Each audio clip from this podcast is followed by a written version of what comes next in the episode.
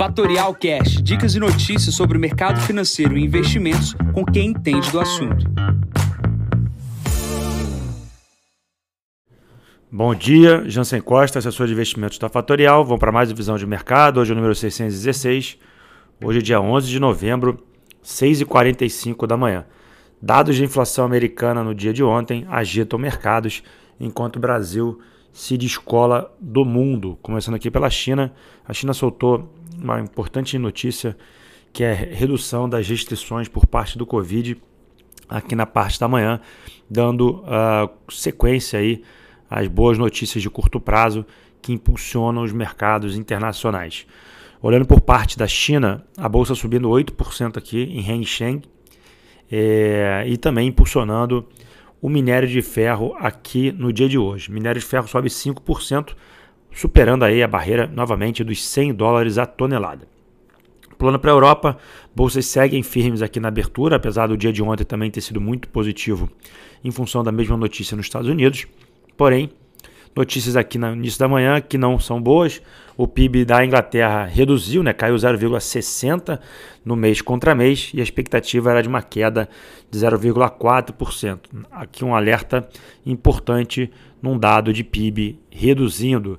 E também o CPI é, na Alemanha, que é a inflação, veio em linha com as expectativas, anualmente 10,4% e no mensal 0,9%. Comparado aqui com o Brasil, ontem o Brasil soltou um IPCA na, na linha na casa de 0,6%. A Alemanha com uma inflação maior do que o Brasil. Para os Estados Unidos, o grande destaque foi ontem, saiu o CPI abaixo das expectativas, né, que deu um ânimo, um ânimo muito forte para as bolsas internacionais. O S&P ontem subiu 5% e hoje também está na esteira de alta, dando a recuperação das bolsas. A, a questão da inflação é muito importante nos Estados Unidos em função da não necessidade do, de acelerar o, o, aumento de juros ou até parar se a, se a inflação voltar para patamares é, menores. Né? Então, o CPI deu esse impulsionamento, bolsas lá fora sumindo muito bem e hoje continua a boa notícia com relação aos Estados Unidos.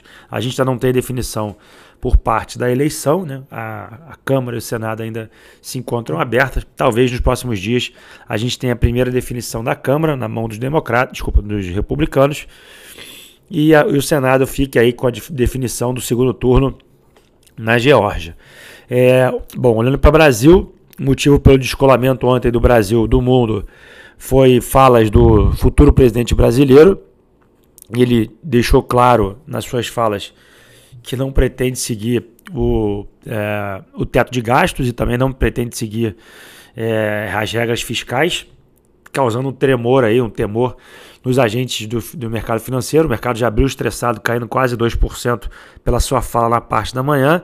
Os DIs também já subiam, né? os DIs são as taxas de juros futuras, e o cenário só piorou até o final da tarde, com novas notícias por parte dele e por outros agentes que apoiaram ele na campanha, alguns economistas é, que acompanharam e apoiaram, e alguns rumores que economistas da área mais liberal, que estariam fazendo parte do governo na parte de transição, já estariam desembarcando do governo por não concordarem com aquilo que a, a, a havia sido dito por Lula e pelos andamentos da equipe de transição. Então é, é uma notícia importante é, acende um alerta aqui, logo aqui no início do governo de transição. Para dar uma noção da perda de valor de mercado, a gente perdeu ontem 100 bilhões de reais com essa fala uh, do presidente eleito aqui no Brasil.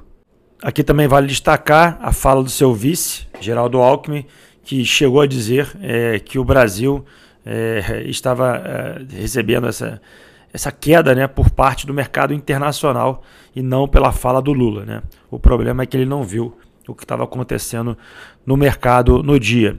Para ter uma noção, os títulos de, 10, de, de 2040 aqui no Brasil, que operavam ali na casa de 5,60, 5,70, começaram a operar na casa de 6,20, 6,30, obrigando o mercado a fechar no dia de ontem. Ou seja, você não conseguiria comprar títulos públicos ontem no Brasil após toda essa parte turbulenta. Bom, tem um problema aí endereçado, a gente precisa ver como é que vai se resolver. Vamos ver se vai ter alguma coisa nova no dia de hoje. O que se sabe é que isso derrubou as bolsas. O que se sabe é que as taxas de juros abriram. O que se sabe é que o câmbio voltou para casa de quase 5,50. Resultados corporativos. Ontem saiu o resultado de Itaú. Ele veio em linha com as expectativas, mas foi na casa de quase 9 bilhões de reais. É, desculpa, 8 bilhões de reais de resultado uh, trimestral, né, um lucro exuberante. Uh, aquilo que prejudicou uh, Bradesco não prejudicou Itaú. Então Itaú aí saindo mais forte do que Bradesco no trimestre, tá? Outros resultados também que saíram muito bons foi Cirela e de olho aí em JBS, resultado misto, né? Veio em linha com as expectativas, mas queda do resultado uh, nos Estados Unidos é, provocou aí uma diminuição da lucratividade. Porém, a diversificação das receitas e de países que a JBS tem após todas as aquisições globais é, fizeram um bom equilíbrio do resultado de JBS. No dia de hoje, a gente tem Itaúsa aqui na parte da manhã e no final do dia a gente tem Semig e Cosa. Bom, para a agenda de hoje, nós não temos nenhum dado a ser divulgado de maneira relevante nessa sexta-feira.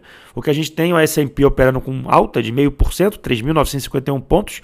O petróleo, assim como o minério, subindo 2,22%, 95,75%. E o VIX na casa dos 25 pontos. Bom, fico por aqui, desejando a todos uma ótima sexta-feira, enquanto vocês na segunda, para mais um podcast da Fatorial. Bom dia a todos, ótimos negócios. Tchau, tchau. E esse foi mais um Fatorial Cash. Para mais novidades e dicas sobre o mercado financeiro e investimentos, siga Fatorial no Instagram, @fatorialinvest. Para conteúdos exclusivos, entre no nosso Telegram, Fatorial News Informa. Para saber mais sobre a Fatorial, visite o nosso site fatorialinvest.com.br.